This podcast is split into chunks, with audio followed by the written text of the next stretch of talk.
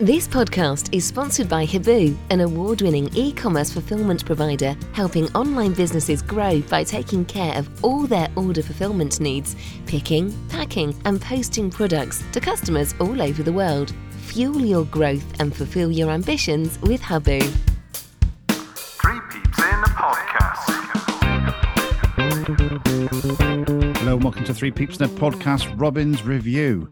Before we get into the Swansea match, this is going to be a bit of a pre match podcast action. So we're going to have James Piercy on to talk about anything that he can tell us about the goings on at Bristol City.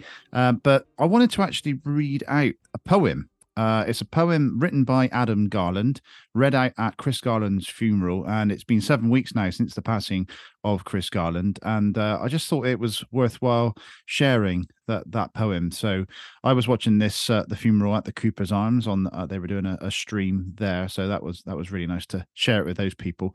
I've obviously got got Adam's permission, but uh, here goes. Living next door to Ashton Gate, Dad dreamed of becoming a city great. Playing around with the tennis ball, Dad practiced and practiced against the wall.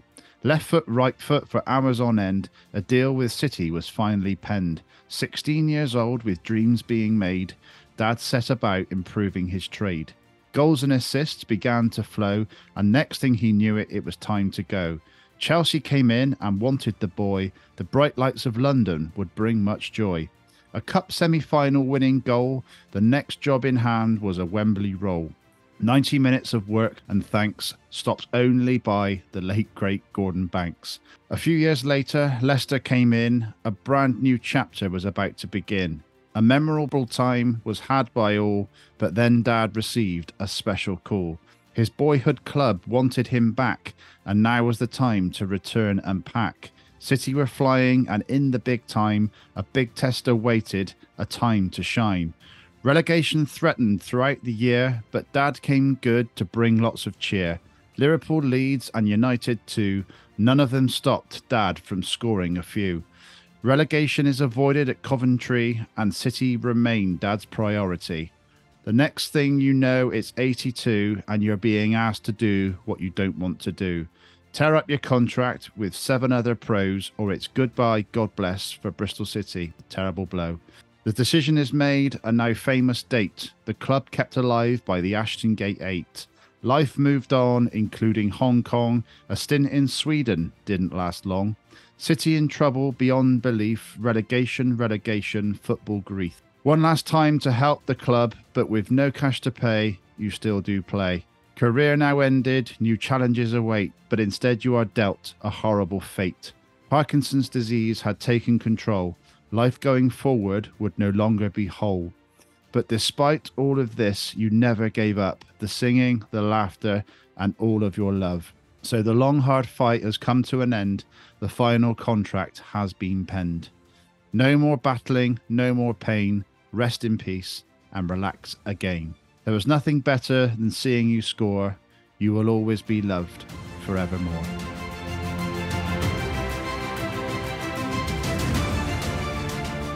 Okay, so hopefully uh, I did Adam justice on that, and, and I, God knows how he got through that in the funeral. Um, I hope you'll agree it was a, a, fantastic tribute. Matt, you've just listened to that. Uh, quite quite an emotional one. That one. Very emotional, mate. Yeah. Um, being a, a Bedminster lad myself, and uh, obviously following Chrissy Garland's career, and yeah, it does. Uh, it brings it home to you, doesn't it? And uh, yeah, fair play to Adam. Um, obviously, what a, a lovely guy, what a lovely family. But to to stand up and do that, nice tribute from Adam. But yeah, yeah. he's sadly missed. Yeah, absolutely. Right. Okay. As I said at the start, we have got James Piercy with us before we do our post-match Swansea reaction. And James, it's it's Thursday, 31st of August at 1741. We've got a, a whole day left of the transfer window before it slams shut. And uh, of note, obviously, Alex Scott going out and Taylor Gardner Hickman coming in. So there was talk of of one more uh, coming across as well. But uh, yeah, that's pretty much where we are. So before we talk about that, obviously you've just spent some time with Nigel Pearson talking about goings on in this week. Can you just give us a, a quick summation of of where we are at the moment? Yeah, I mean, the, it was a it was a it was a press conference very much sort of as you'd imagine, as as they always are.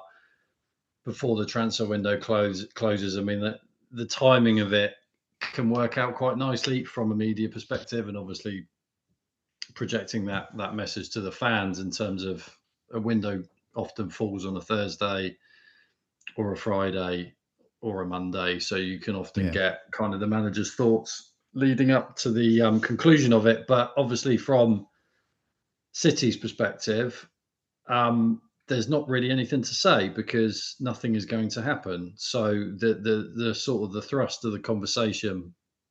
I mean, I say nothing is going to happen. There may be the odd loan or two from some of the under 21s, but um, essentially nothing of any kind of impact on the first team is going to occur. So the kind of the the conversation that conversation's almost been had already, hasn't it? I mean, I'm, I'm sure you guys Yeah. have spoken about it. It's, it, it- it's kind of as you were. The only the So only the concern we had uh, coming into the the last few days was the possibility of Zach Vyner's situation and possibly Yeah, I'm- having a bit. I but we can that. I mean, I wrote about that, and it, it's definitely a possibility. And Nigel um, kind of mentioned about the prospect of players leaving, but also then reinforced that by saying there's been no indication that will happen.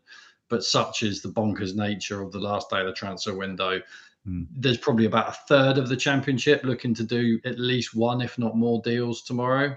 So you're gonna they're gonna get a phone call from somebody at some stage about someone. I don't think there's gonna be a lot a lot of activity. Um, some people won't like that because obviously everyone likes the excitement of deadline day. But fundamentally, going back to the point of the uh, of- of kind of the, the the crux of the press conference, it was kind of a, a wider look at why City and specifically why Nigel Pearson is in this position whereby quite clearly there are issues in the squad and there are gaps in the squad and there are very glaring weaknesses, some of which have been influenced by the injuries to Tommy Andy, Mm. Ross McCrorie, but also some that have kind of just sort of lingered through the summer Yeah. um, the goal, goalkeeper being the obvious one there.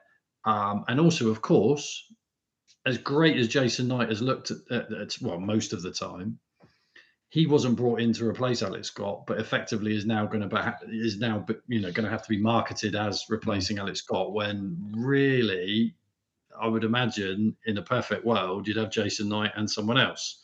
Yeah. So interesting to see, by the way, Ollie Thomas recalled from his loan at Yeovil. Um, He's been playing at Yeovil, James, hasn't he? And I know he's scored a couple of goals. by all accounts, he's been he's been good. He's been Yeah.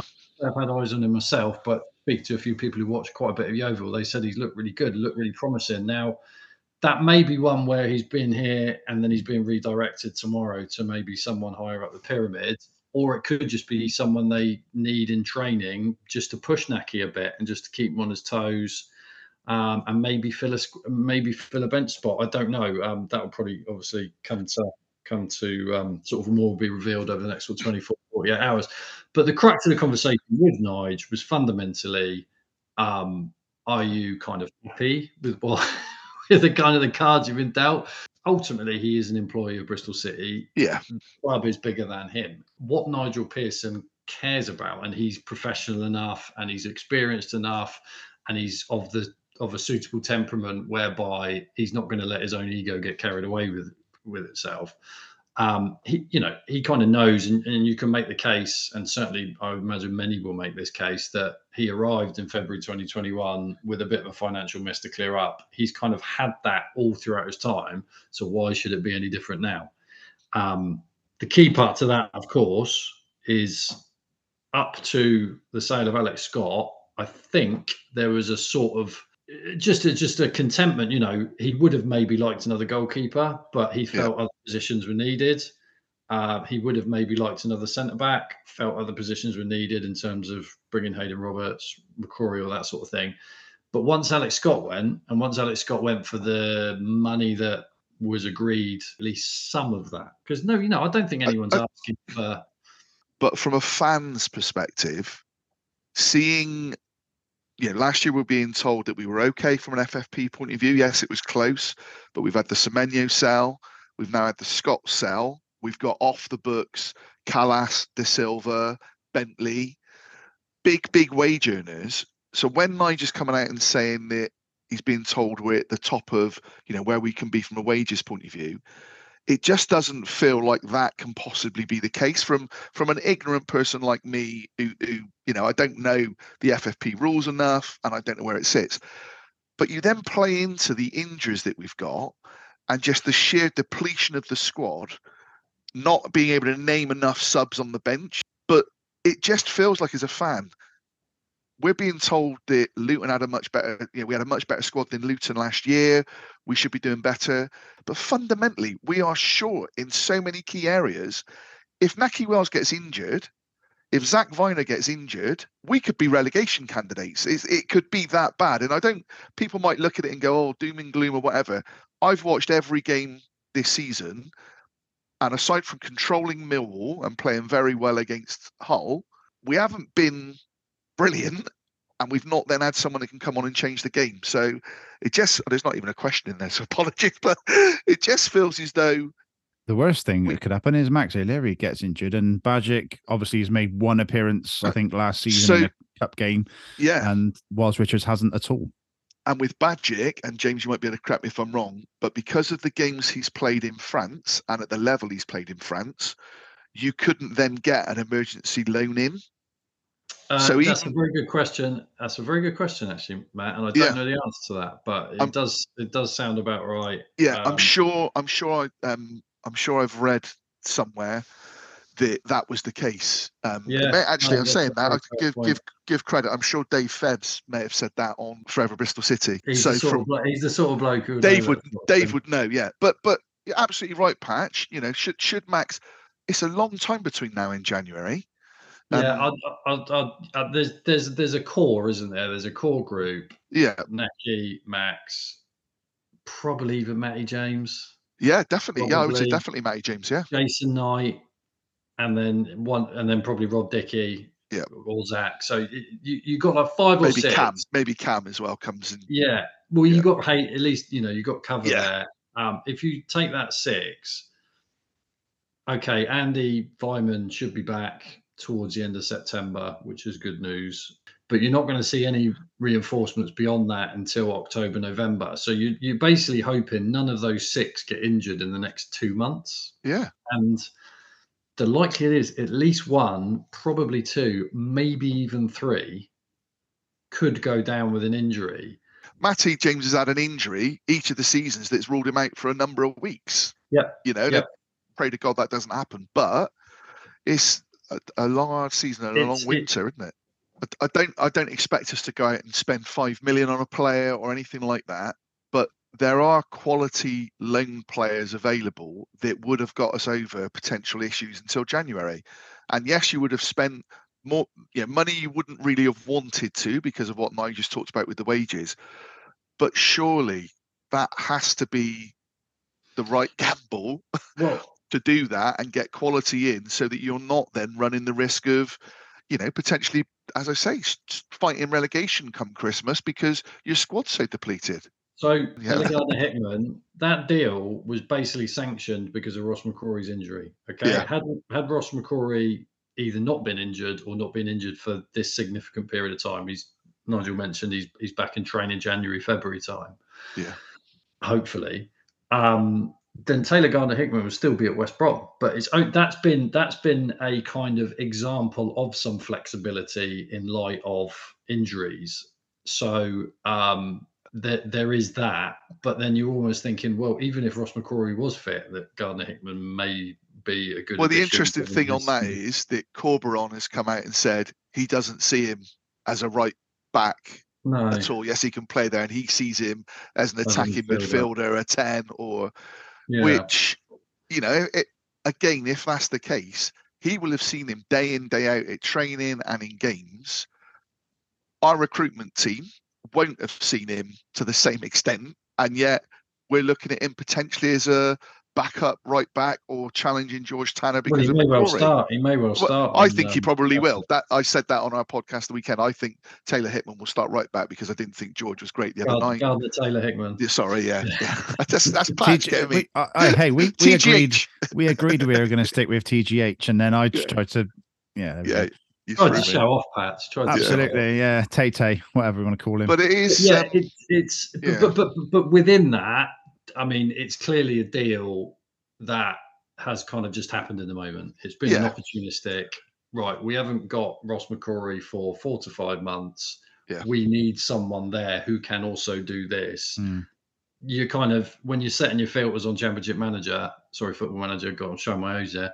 Yeah. Set, setting your filters on Football Manager, you're limiting your pool of players you can look at, and therefore you're even further limiting the pool of players you can get based on the financial parameters. You're, so really, I'm not sure there was too many other players of that profile yeah. they were going to be getting in. So you kind of make make that. So whereas like Roberts, I mean, Dickie was a bit of a kind of a opportunistic out one of well. almost, wasn't it? Yeah, yeah. Yeah, um, and was basically based on a conversation between him and Mark Sykes, whereby he was sort of bemoaning his situation at QPR, and then Sykes told him, and there you yeah, go. yeah. But obviously, Roberts Knight um, and uh, I'm missing somebody. Who am I missing? Roberts Knight and McCrorie. McCrorie, of course. So, silly me. Literally the guy we were talking about 30 seconds Yeah. ago. But those three, there's an element of kind of long term. I mean, McCrorie apparently they've been watching for absolutely ages. Yeah. But, you know, you're looking at you're looking at that's a clear kind of passage that's led to those signings, and they've they've been thought about, they've been discussed, they've been scouted, they've probably been argued over all these kind of things. The other two, Dickie was almost a no-brainer because of his his championship experience, but certainly regarding Hickman, it's just been like he ticks a lot of boxes. Let's Mm. be honest. In many ways, they've been incredibly lucky to get a player of that quality. Given yeah, definitely. So um, it's a cur- it, it, it all adds it all adds up to a bit of a curious end to a window that at one stage was looking very very promising. I want to touch on uh, Kalas and Massengo. So Kalas uh, went on for much longer than than a lot of people anticipated in terms of there was a chance he might sign, and then the date passed, and then the, the weeks passed really until he actually did sign for Schalke, um, and we did get that that message from him. Uh, to the Bristol City fans. So, was there ever any chance of him re-signing? Uh, I mean, there was a chance of him re-signing in the sense that he was offered a contract, and if he had wanted to accept that contract, he could have re-signed. But and he's actually ended up, you'd have to say, getting himself a fantastic move. Yeah. Um, Yeah. I mean, they've got to be, they've got to be the biggest second tier team. You would think so, wouldn't you? Well, yeah, I was, Potentially in surpri- I was I was surprised that they were in the second tier when I found out. To be honest, Yeah. potentially in the world. I don't know. It's a bit of a bold statement I made there, but it could be right. Um, yeah, So it's a great move for him, and obviously he's got international considerations as well, um, which should, should- should put Speaks sort the, front, speaks the language, doesn't he? So front and center. Yeah, yeah. the he's a smart waiting game paid off for Kalas. On the Yeah. Massengo front, uh, there's strong links, strong rumours to Burnley uh, today, uh, which there's uh, some figures knocking around about compensation we will get and things like that. So I don't know if there's any insight into whether it is Burnley and what that compensation might be. He's done well to out. It appears that Vincent Kompany's a massive fan of his. Um, Yeah, I mean that's not new news, is it? We've heard that for, for some time, and I'm actually watching the Burnley documentary at the moment. There's loads of scenes where they're signing players, so you kind of know what's what's going on behind the scenes in in Burnley on that on that front, and you know if they, they generally seem to get their man as well. So yeah, hopefully that that comes to some sort of resolution because Yeah, to I not mean, see it- Massengo playing football, um, you know, it's it's tragic, really. Well, it, it, it's better news for City because of the uh, obviously the compensation staying in England. The, the the the compensation rules are more flexible in a good way. So if you stay in a UEFA country, for example, or play in a UEFA country, it's kind of a hard and fast. Um, I think it's about three hundred thousand euros. I think that's right. Um, I wrote stories about it, I've completely forgotten, but it's about three hundred thousand euros. If you stay in within the English kind of system, it gets it can be decided um, via either tribunal or just by an arbitrary sort of panel that rule over lots of things. And obviously, the amount of performance, amount of games he played for City, his kind of market value. He's got obviously France under 21 caps. I think that will be looked at very favourably in terms of the kind of the volume of talent effectively City have lost for nothing. Yeah. Which should give some some degree of sort of high compensation compared to the to the standard figure they would have got had he stayed in France or moved to Turkey or whatever. Okay. Yeah. Okay. So we know so from what we've been told, then, so Vyman looking at end of September. Um, Right, So he's but so I think he should be. So Nigel said today he should be back in training after the international break. All Okay. I'm saying is I would be surprised if that means he's straight into the squad at Yeah. West Yeah. Brom. So I would think it's probably Yeah. Is it Leicester?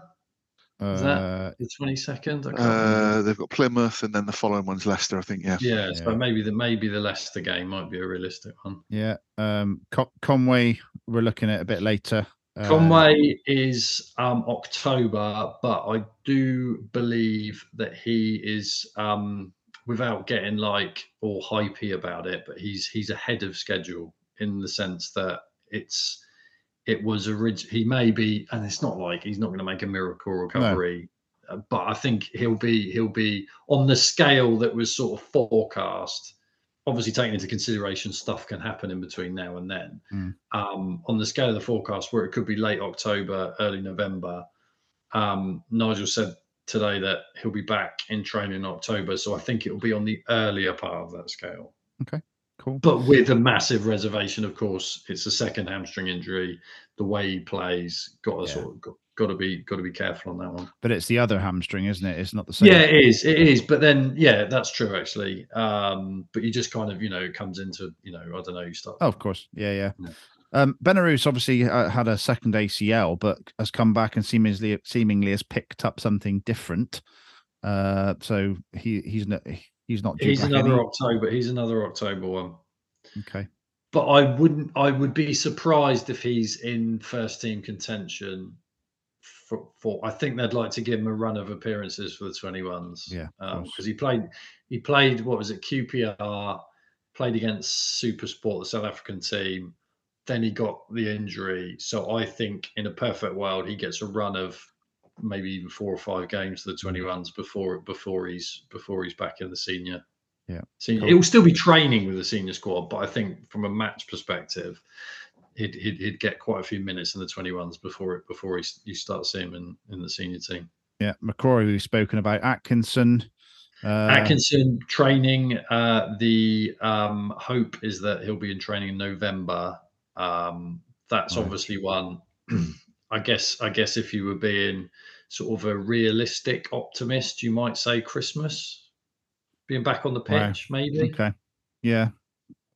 Five massive players there in terms of uh, injuries. After the break, we'll find out what the starting lineup was, is, um, and also how we got on. So, uh, so stay with us. Thank you so much to James for for coming on and talking all things Bristol City with us. And uh, yeah, we'll be back after the break with Swansea post match reaction. Dent Magic, your Bristol based car body repair company. Visit us at Cribs Causeway or Central Bristol, or we can even come to you with our mobile service at your home or workplace. Have you got a scuff, scratch, or dent on your vehicle? Dent Magic can fix them all. If you need the magic touch for your vehicle, visit www.dentmagic.net to get your quick quote online today. Okay, so we're on the M4 heading back to Bristol after another great away day. The ball was in the Swansea net three times in the first half, but none were chalked up as a goal. Swansea did score, so there was plenty to do in the second half, and City fought hard and deservedly turned it around with goals from Sykes and one of our own, Sam Bell, on another great performance on the road. Lee's three words were midfield trio triumphant. Um, so, Matt, we are coming back with the three points from Swansea. safely tucked away, yeah, um, and a deserved three points. Um, make two, no two bones about it. I thought we were much the better side, created much the better opportunities, had to defend a little bit, um, sort of 10 minutes from the end. But, yeah, you know, it, it was a, a really, really good away performance following on from what we've seen at Millwall and Hull. Absolutely. Yeah, so we'll do a check-in. I don't know if we did that at the start of the of the podcast that we had with James Piercy, so we'll do it now anyway. And it's probably changed anyway. So It will have uh, done. we are coming back from a from a victory, another away day, and uh, I'm going to go eight, Matt. If not, no, I'm going to go nine. I'm a nine, mate. I'm I'm a nine nine. all day long. I mean, I've got to say, half time 1 0 down. Um, friend of ours, Rob Skeet, said we were brilliant, and I was kind of going, no, we're not brilliant. Um, but Rob was really positive and saying it's really encouraging. and I got to say he was absolutely spot on. Um, it was a really encouraging display, and yeah, I'm over the moon, mate. I'm a, I'm a nine. I'm an absolute nine. Yeah. Nailed on nine. Nine. It's it's half past three on uh, Saturday. Still got most of Saturday to go as Yeah. well. So uh, take away tonight. Celebrate. Don't know that. Yeah, Jill's out. Um, going to watch the Blood Brothers. So um, yeah, I don't know what I'm going to do. Nice. Good stuff. Right. Um, just want to mention um, Nick Anderton. So BBC West reported that it was wonderful news. Uh, former Rovers defender Nick Anderton says he's no longer actively suffering from bone cancer. The 27-year-old was forced to retire from football before he had his knee and part of his femur cut last cut out last year, and now he's looking forward to a bit of normality. All the best, Nick. So, uh, Matt, it's important that that's great news. brilliant news. Um, and I've been critical of Joe Barton um, no, numerous times on this podcast, but Joe Barton is using his X feed for funds for Nick Anderton. So great credit to him for that. Um, and yeah, brilliant news for Nick Anderton. We all wish him all the, best. And let's hope he has a an illness-free remainder of his life because he deserves it after going what he's gone through. Absolutely. Cool. Right, the starting lineup then, Matt. So one change from Hull, TGH in for Tanner. Uh, so we lined up Max O'Leary, TGH on the right, and then we had Vyner and Naismith, Cam Pring on the left, and then Matty James and Joe Williams in the middle. Knight in the middle of uh, ahead of them, and Sykes and Bell with Wells up top. And that front four, Matt, for me, is our best front four. it's it's all energy patch, isn't it? It's all press. Jason Knight, um, I laughed because I've seen comments from some fans at the start of the season questioning the signing. Jason Knight is like a Duracell bunny. He is non-stop. Um, and he sets the press. And when you've got Sam Bell one side, Mark Sykes the other, and Nahki Wells, whose work rate is unbelievable, it really sets the tone. Um, and I, I wasn't I wasn't yeah, unduly surprised with the starting lineup. I thought um, I said to you beforehand, didn't I? I thought George hasn't been great, and certainly against Norwich wasn't great. Um, so I thought Taylor Gardner Hickman would come in, and similarly with Rob Dickie, wasn't great against Norwich, but because Naismith had played so well with Zach Vyner at Hull, I could also understand why Nigel Pearson made that choice. So it, I, I think it was it was probably our strongest lineup that he could have named with the players that we've got. Yeah. So the bench was Bajic, Cornick, King, Mehmeti, Dickie, Tanner, Roberts, and Yeboah. So still one space on the bench uh, that could have been taken up by one of the young lads, but um, we'll leave that one for now. Right, moving into the game then. So first note is fourth minute. Williams feeds Bell, who cuts inside. His shot is deflected into the air by a Swansea defender, and Sykes hooks it into the net, but is ruled offside. And we've we've uh, we've seen replays of most of these now, and that was the correct decision, Matt. Yeah, I've, I've not seen it back, and obviously it was the far end from from where I was sat. Um, Sykesy was gutted because obviously it was a bit of an acrobatic overhead kick, wasn't it? Um, but by all accounts, you know, you, you saying it there, and, and all the comments I've seen was that it was offside. So uh, Mr. Langford and his assistant got that right. And Joe, Joe Williams, we mentioned it on the pod in the week for the Norwich game. He seems to be more and more advanced, more and more threading balls through and, and trying to set people off. Yeah, do you know what? I thought Joe Williams. I thought he was excellent today, as I did the other night. Um, but today there was a real desire from Joe Williams.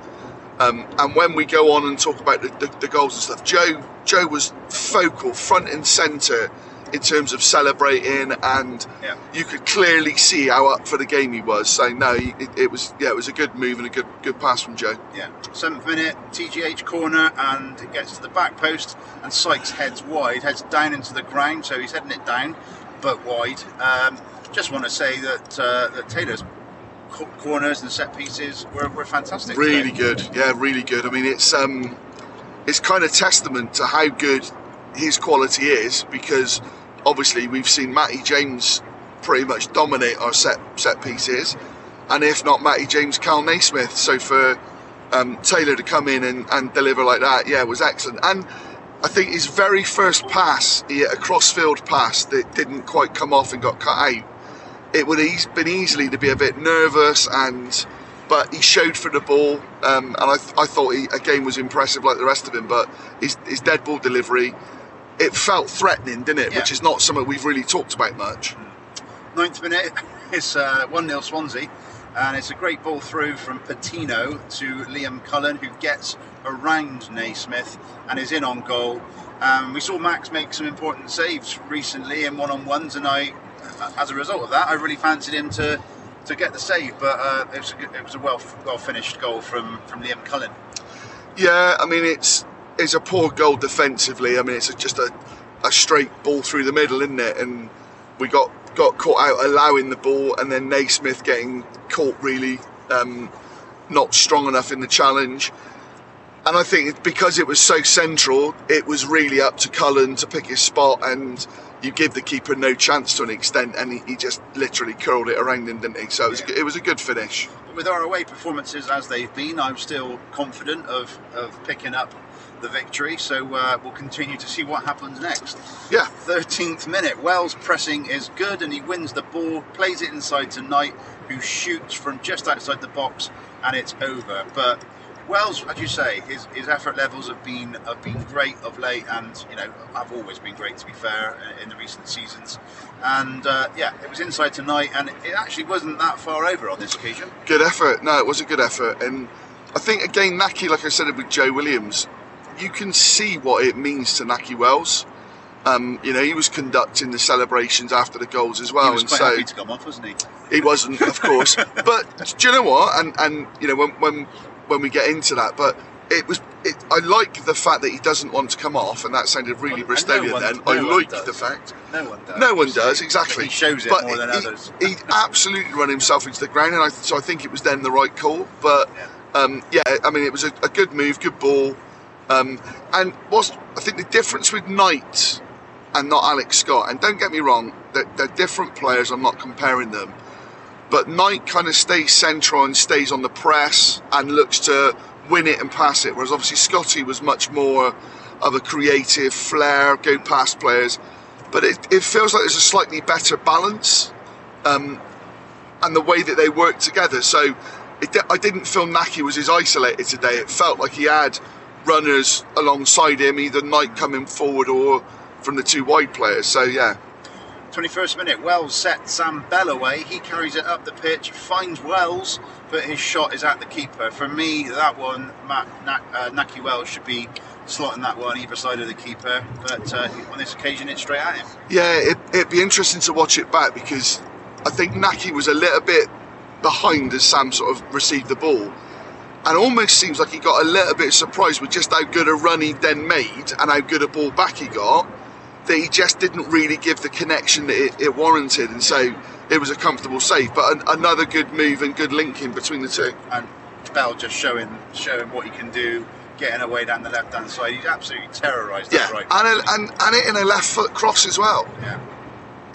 24th minute, Wells again to Bell. Square to Knight on target but blocked. Then Naismith on target but blocked. Another good corner after that from TGH, but no one was attacking that one in the box. But really in the ascendancy here, Matt. 21st minute, sorry, 24th minute. Um, Knight's getting a shot on target, and then Naismith from the edge of the box. I, I was surprised just how on top we were. Um, you know, Swansea have, have, have got a number of good players.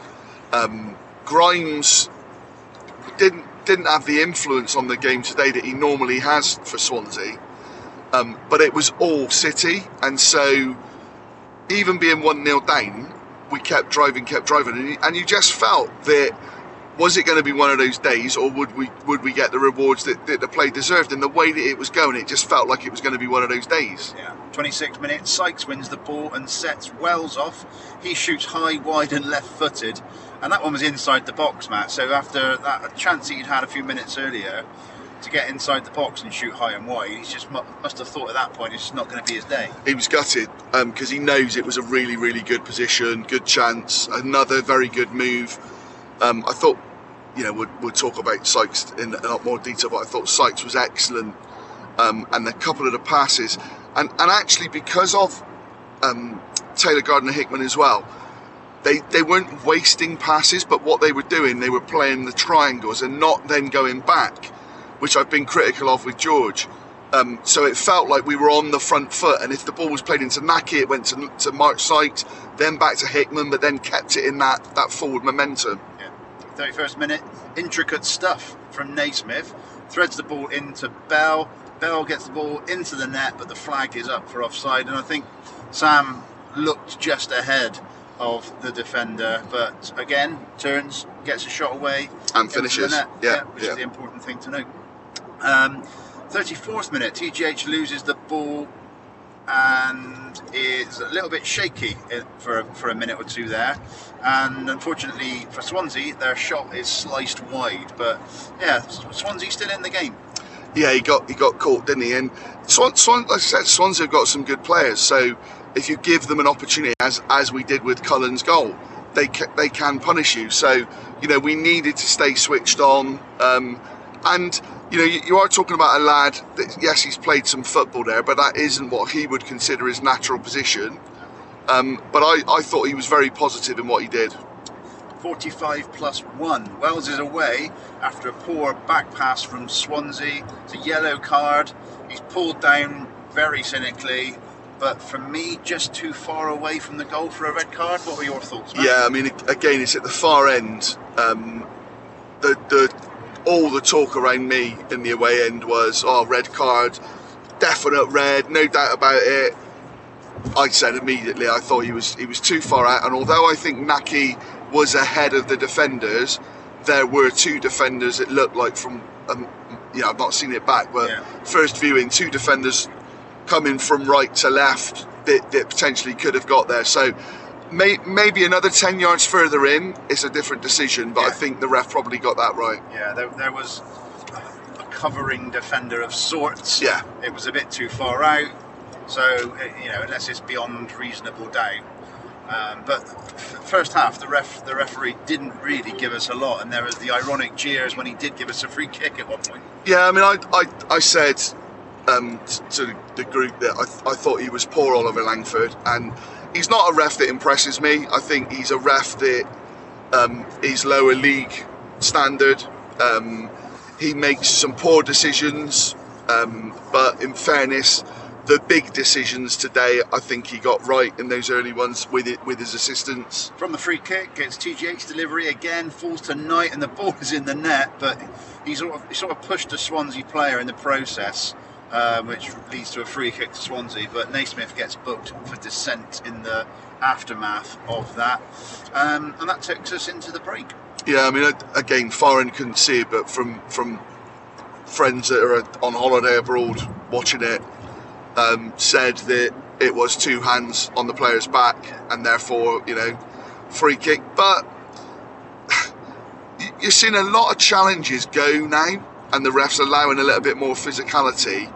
What I I couldn't see, and I don't know whether it showed on the TV, was, you know, was it a real sort of push enough for it, or all quite quick. so yeah, dif- difficult to say, but, But but if it, if that's in the box or outside of the box, it needs to be consistent. exactly that. And I think that's that's my thing. Is outside the box, maybe he doesn't give it. And there are there are a number of challenges like that today that he didn't give. Halftime summary from Rob. Wow, what a frustrating half. Definitely our best forward play of the season thus far, looking a threat for much of the half. Refreshingly, our play has looked much more incisive, with better tempo and movement. Sadly, for one reason or another, we failed to capitalise. Three goals ruled out doesn't help, but probably on the naked eye, all correct, sadly. Twice offside, and you'd have to say Knight was guilty of pushing the Swans defender before firing into the goal. The frustration remains, however, that you'd at least hope to get away with one potential red for Norton, two with Wells looking to go clear when capitalising on some indecision at the back. The fact he still had some way to go and other defenders were in the vicinity, although, question, although questionable if they'd have been able to cover it. It really could have gone either way. Overall, desperately unlucky with our attacking play, but sadly, before all of that, an all too familiar concession of a goal at our end, sloppy or sleepy in midfield, one simple ball, and we're too easily opened. We need to learn how to keep the back door shut. If we can keep up the general dominance in the second half, however, surely we can still take all three points. Swansea definitely have shown plenty of their own vulnerability. Spot on, Rob. Yeah, absolutely spot on. Okay, into the second half then. The equaliser for City in the 48th minute. Joe Williams pounces on a loose Swansea pass and Sykes is away into the box, feigning a shot with his right, cutting in and shooting with his left foot into the bottom corner. And that is is Sykesy at his best, or Psycho, I think as some of the players call him. Um, yeah, no, you're right. Sykesy, it, I think it's just the fact that his control, you think you're gonna, he's going to go outside. And I, I'm genuinely thinking, right, hit it, go across the keeper. And he just feigns, comes inside, Yeah. and then it opens everything up. And it's then a, just a lovely shot in the middle of the goal, is it? It was just joyous. And he went absolutely ballistic, yeah. as did Nahki Wells, Taylor. It was, yeah, brilliant. Brilliant, brilliant goal. And we've seen um, obviously flashes of, of that goal scoring instinct from Yeah. Mark Sykes. It took him quite a while to get a goal from memory last season, and I don't know. I thought he scored fairly early and then had a bit of a run, didn't he? Where he scored a couple and got the assist. yeah, I can't remember. I just remember. I just remember thinking.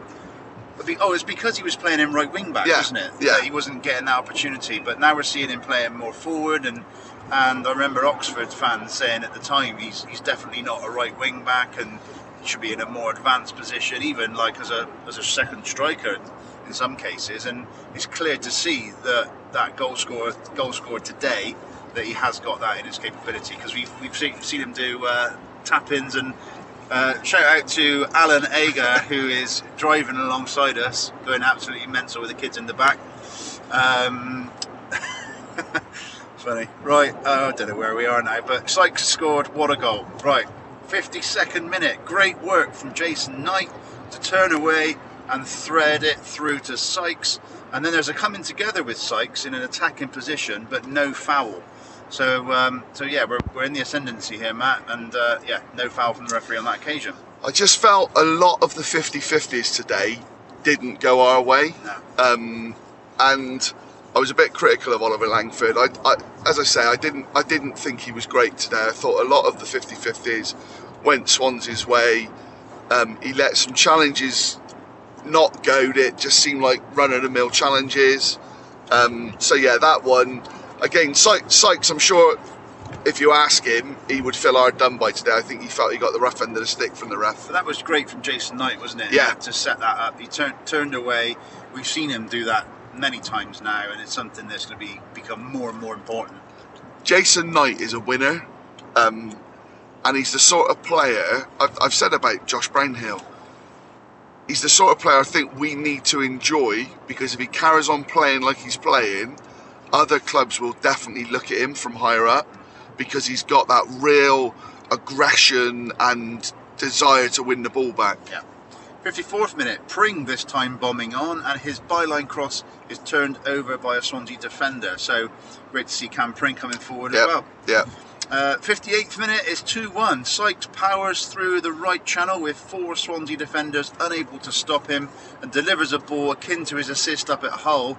And it's Sam Bell at the back post, still with plenty to do, who opts to shoot left footed across the keeper and into the net. And another moment where the crowd go wild, as does Sam Bell.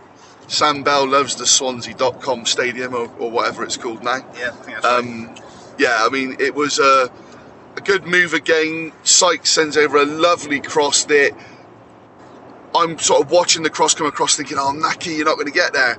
And then you see Sam Bell at the back post, um, and to hit it first time like he did, and to hit it in the opposite corner, giving the keeper no chance, was brilliant. And yeah, I mean, he stands on top of the hoardings Yeah. just taking the applause. He he obviously knows now. He knows how to celebrate. Whereas last time around, he was a little bit not sure quite what to do. So yeah, Great, great scenes at the end brilliant as well, which scenes. we've Yeah, we've got on our uh, Twitter at 3p at 3piapc. Have a look at have a look at those scenes at the end with with Sam Bell. Um, So, 65th minutes, uh, Swansea make two sub, sub, couple of substitutions, and they're both big lads, and they they come straight into action, and the ball comes into the box a couple of times, uh, but but we deal with it, um, and one actually hits the post and rebounds neatly into Max's arms, and that could have been uh, even an own goal. That one.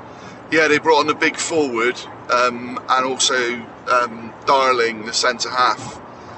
And Max kind of came for a cross, which which I like to see, but he got caught in no man's land. He wasn't going to get the cross, and what it meant was that Darling literally had to try and get his header on target, and there's then a real opportunity for him, and he kind of almost almost achieved that, but luckily for us, it, it was off target, hit the post, Heart and Max gleefully picked it up. Yeah. Yeah, heart in mouth moment. 67th minute, we make our first change. It's uh, TGH coming off, Tanner coming on. So just like for like change that one, Matt. Um, yes, in terms of position, but no in terms of style. I think Swansea, being behind, being the home side, started to go a little bit more front foot, um, and and I think he, he views Tanner as obviously a better defender. So we probably lost some of our attacking impetus, but George, being a sort of more accustomed defender, it was the Yeah. right the right move to more make. Of a, more of a right back. Yeah, Okay. Uh, 77th minute, Wells off, Cornick on. And again, that change is one that, that I would have made as well. Yeah. Um, great to see Cornick coming on as the one uh, for me. And I thought he's not going to bring Sykes off here, surely to God. And he didn't. He brought off um, brought off Nahki Wells. And as we said earlier on, Nahki is uh, always very pleased to come off the field. He um, you can't can't stress just the amount of work that Nahki put in today, though. and up, up front by yourself, Yeah. really, as well. you're, Uh, you're chasing a lot Yeah. of sort of lost causes in terms of going from one defender to another defender. Yeah, um, yeah his work rate was exceptional, and I like the fact he didn't want to come off. But yeah, Nigel Pearson got it spot on, and good to see Cornick making a nuisance of himself down the middle. 82nd minute, Naismith hand, Naismith's hand collides with the ball in our own area, and there was no penalty. That was a real um, moment of nervousness. Uh, the referee didn't pick up on it, neither did the uh, assistant referee, um, and it could be questioned whether it was ball to hand or not. But in the Premier League with VAR, that's probably given. Again, I, I've got to be honest, mate. I, I don't know what the rule is these days. I don't know whether it It's definitely like a you know, motioning. if it was a motion, if there was no deflection onto the hand, it probably should be. But then similarly, I think they had a back pass. yes, It was clearly an intended back pass that The wasn't keeper, given, keeper didn't even pick it up, did he? Yeah. First time, and he Yeah. thought, right, I'm going to have to pick this up. wasn't even given. So it, it, it oh, it definitely levelled it out. kind of evened out. And and Sykes he had a couple of challenges on him in the box. So yeah, Yeah. Okay, um, Sykes off, Dickie on shortly after that, 83rd minute. And for me, we kind of go sort of 3 5 2 now with this one, and or 5 3 2 in a defensive Yeah. um, sort of. Uh, it definitely seemed as though Cam Cam sort of pushed further forward and Yeah. Naismith went to the left more. Um, so more of a three. Yeah. And uh, it was like Bell went up a little bit further up with Cornick. And Yeah, and then almost Bell seemed to then go central and Cornick go wide right, didn't he? So it was a bit of a strange. I, wasn't, I wasn't really sure what what we were doing, if I'm honest. you just hope that the players knew what was Yeah, exactly. Yeah, Um, right, 84th minute, Pring left foot outswinger goes just wide after Cornick was almost in, but he couldn't quite sort his feet out. But the ball does dribble to Cam Pring, and his shot is, is always sort of bending wide. Um, so yeah, hell of a hit though, wasn't it? great strike. Yeah. Great strike. Just needs to get, keep that one, keep that one straight. If, if that one's straight, that, that one's going in. Um, 89th minute, Pato Pring, uh, Cato Prings, Cato kicks Pring in the face, um, and then has a go at Cam Pring, which I don't quite know. What, he didn't really have a leg to stand on with that because he's he's gone from behind, kicked him in the face, and Cam's gone down. And he's almost intimating that he didn't touch him, but Was he definitely booked? Was he booked for that one? Uh, yeah, I'm pretty. I'm pretty sure Pato got booked, and I can't remember if it was in that one. But for, again, from from where I was, you couldn't see what had happened, but you could see the aftermath. yeah, he and, was booked. and Paterson, yeah, he was really having a go at Cam Pring, which which surprised me. I mean, they, they must have been at City together, the two of them. Yeah. So And it's a bit of a strange one with with Paterson? Because I, I thought I'd read that he was surplus to requirements. He was told that, yeah. So I, I'm very surprised he wouldn't let go. And uh, strangely, I'm sure he signed a new contract um, Well, really? at, Okay. at sort of the end of last season or something. So yeah, but he did. I mean, talking about Paterson now, he, he came on. He was involved. He looked dangerous. Yeah. You know, it's they, snake- they were snake more of a threat with him on there. I yeah, thought. snake hips came out a few Yeah. times. Cool. All right. Well, that takes us to the end of the game then, and um, it was. We saw the game out. It was it was good. There was uh, lots, lots of running into the corner, which you like to see in the, in the last few minutes rather than going for goal. We've been burnt by that in the past. Yeah. And uh, great celebrations, great scenes at the end. Again, that unity, that togetherness on the pitch. Um, and yeah, City, you- tra- City travel away so well. Do you know, Patch? I think that's a really, really important point you've made there about the unity on the pitch. Um, you know, let, let's be honest. There's been a degree of negativity around the transfer window, the fact we didn't bring any other players in, stuff being made about Nigel Pearson and the relationship with the board. Um, you could see today the togetherness of that team um, and the togetherness with the manager. So, you know, it isn't about bodies in, and I still think we needed to make a sign in, but I think you could see just how together this group is, and that can take you a long way. Yeah, absolutely. And yeah, it's it's always great, always great to see the that, that unity on the pitch. I don't know if you saw it as well. Sam Bell gave the double Yeah. hand, sort of shaking his hands to get the cheer going. So, Again, and lovely, was- to, lovely to see. Again, yeah. that was well captured by myself. Ah, was it? There you yeah, go. Yeah. There you go. Oh, that's what the celebration we were talking about. Sorry. Yeah. Yeah, no, it was it was fantastic. Right, okay, um, Matt. Obviously, you're driving, so I'll I'll read out a name and you give me your rating Yeah, if that's okay. cool. So Max O'Leary. Going to go seven for Max. Um, and the reason being, I don't think he could do anything really with the goal, but I thought he made a number of Yeah. important saves. Um, distribution still at times today a little bit off, but I, th- I thought he made some important saves today that gave us the win. So yeah, or helped towards the win. Cam Pring. Campering, I'm going to go. I'm going to go seven for Cam as well. Uh, no, I'm going to change that. I'm going to go six for Cam. Cam had a bit of a shaky first 15 minutes, um, but got into the game more, got forward more, much more of the Cam Pring we like to see. A couple of times in the first half, he got to the byline, didn't he, and sort of cut in. And Yeah. One moment, he even came in through the box with one of his runs. So, yeah, a good six from Cam. With with Pring and Bell as the left-sided players, and Bell is head down running Yeah. at people. Does that negate Pring's running forward a bit? Probably, yeah, probably does. Um, and and Sam Bell isn't a natural defender. I know he's played right wing back, but we saw what happened there. Um, but he's not a natural defender. So no, another good point. That might that could could very well have an impact. Yeah, Okay, um, Naismith. going to go six for Kal. Um, I thought he got caught for the goal. Should have done better. Um, but he was pretty steady throughout. Didn't really see much of his passing range today. Um, but I thought he was pretty steady. I'm doing this in the order on the team sheet, so Okay, yep. Uh, Matty James. So the midfield I thought was was excellent today. Um, Matty James took a knock, but was was Oh, very landed awkwardly on his yeah back, very very um, calming. What I would call a captain's performance today. I'm going a to go. real s- battle for him get- yeah, I'm gonna go He- seven He for also got a knee in the side towards the end, Yeah. he's sort of limped off a little bit. So hopefully he's okay for. well, we've got the West break Brom. now, haven't we? So yeah, Yeah, yeah, no, exactly. Um, so sorry, score for Matt James, seven. Joe Williams Joe, I'm going to go. Um, between a seven and an eight, isn't it? yeah, I'll, I'll go. I'll go seven. I'll go seven, but it's more of an eight than a six. Yeah. Um, I thought it was a really good performance from Joe Williams. Um, I thought him and Matty James worked really, really well together, and and the reason for not going an eight is because I'm going eight for Jason Knight. Okay, well, Um, Jason Knight next, so go for it. Yeah, I thought Jason Knight. I, I'm really, really starting to love Jason Knight. I think he's a really quality, quality player. Uh, Mark Sykes, Sykes is, I mean, he's, it's got to be an eight, and he's more of a nine than a seven. A and I- I, know it's goal and- frustrated doing goal that, but a goal and an and an assist.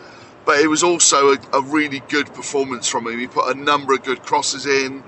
talked about the the, the passage of plays with him and Taylor Gardner Hickman and Nahki. Um, so yeah, it's, I would, it's I would argue a nine. yeah, I, I wouldn't dispute that. I'll I'll, I'll go Yeah. nine, mate. I'll happily go nine. I'm man of the match. Right. Sam Bell. Sam, I'm going to go eight. Um, I thought Sam was was excellent again, constant threat. What I love with Sam Bell is he's one of those players that he looks at the defender and thinks, "I'm just going to push it and run, Yeah. and There I'll see what you occasion can do." towards the end where he, he did push it and run, Yeah. and the guy did He did manage to just manage. make that. Yeah, 'cause I thought, right, just knock it past him and run. Yeah, Um, Nahki Wells. Nahki. Um, I'm going to go a seven for Nahki. Um, Two or three missed chances. Yeah. I mean, I think if Nahki, if the keeper makes some worldies, or if he scores, then Nahki's an eight because his performance warranted an eight. But from a, a- our sort of main finisher, Yeah. he should have done better than he did. So yeah, but it's a seven and a really good performance from him. Taylor Gardner Hickman. So his first pass, as I talked about earlier on, was a cross-field ball that just wasn't getting there. Got caught out, and they had the attack. Would have been easy to not want the ball for a bit then, but he didn't. And I thought his dead ball delivery we talked about was excellent. Um, so it's a it's a good six from him, Yeah. but could have been a seven. But I'm going to go six. Yeah. Yeah. Zach Vyner. Zach, I'm going to go six. I thought Zach had a really competent game. Um, obviously, you know, news coming through yesterday about his three-year contract, which is brilliant. Which is fantastic. We've been Yeah, and and again, I've seen comments around the um, the transfer window. In you know, what does it say that we're celebrating Zach Vyner getting a three-year contract? What it says is we now recognise how big a player Zach Vyner is to this football team, um, and to get him signed up on a three-year contract, I'm delighted with. I think it's a brilliant move. okay. Um, and then all the other players were on after 65 minutes, so we're not scoring them. No, I wouldn't score. I will, I will just say with Harry Cornick, I, I did think he came on um, and and did do what you wanted. You, you wanted him to push him, put himself about, Mm. cause the hassle. Didn't quite break for him. You just want him to get a, almost kind of smash one in and give him the confidence. Yeah, but exactly. yeah, Any surprise that you went for Cornick over Yeboah for that role? I mean, does he see Yeboah as more of a, a left or a right? I think he sees player? him more as a, a winger as Yeah. opposed to someone that's going to run down the middle. And you needed that physical presence because Nahki was doing that, and then Yeah. Cornick came on and did that. so of yeah. Um, so we we haven't got a calculator in front of us, but it sounds to me like a, an average of about seven point two three. I reckon it's got to be seven three, seven four. Yeah, which yeah. sounds about right. yeah. And then Nige, Nigel's probably got to be an eight. In Yeah. fairness to him, it's a two-one win away at Swansea, and team selection was good. team selection. question mark versus Dickie versus Naismith. Yeah, and and he called it, and again I'll go back. Rob Skeets called it. Our attacking intent was there from the off, and that obviously comes from the manager. Um, so no cre- credit to him. After what has been a relatively difficult week, Yeah. From the Norwich performance and then having to field the questions and Nigel Pearson's not a stupid man. He will have seen some of the stuff that gets talked about. So no, fair, fair play to Nigel. It was um, it was a really really good win. and great to um, great to go into a two week break now with with three points um, and looking at the table obviously there's teams playing at the moment so we are currently eighth as, as a live table shows Right. Okay. there's obviously games going on at the moment but eighth position on eight points two wins two draws one loss in the league goal difference of zero I think it's, it's it's just the fact that we've not seen the same performances at home. yeah But like Nigel Pearson has said in his post match, other teams pay us the respect by not allowing us that room. And the pace that you, yeah, the room that you need with the pace to get behind. And so we've got to look at other ways around that. Now, what I hope we don't do, that doesn't mean we then look at team changes and a different way of playing from that point of view. You know, you need to think. I think you can still play with the width and still play with the press. It's just, yeah, Yeah, exactly. And I, I, I want to see that same starting lineup uh, against West Brom. Yeah. And playing with the same, same vigor, the same pressure. And I think West Brom will, because of the way that Corberán plays, I think they will try and come out and play.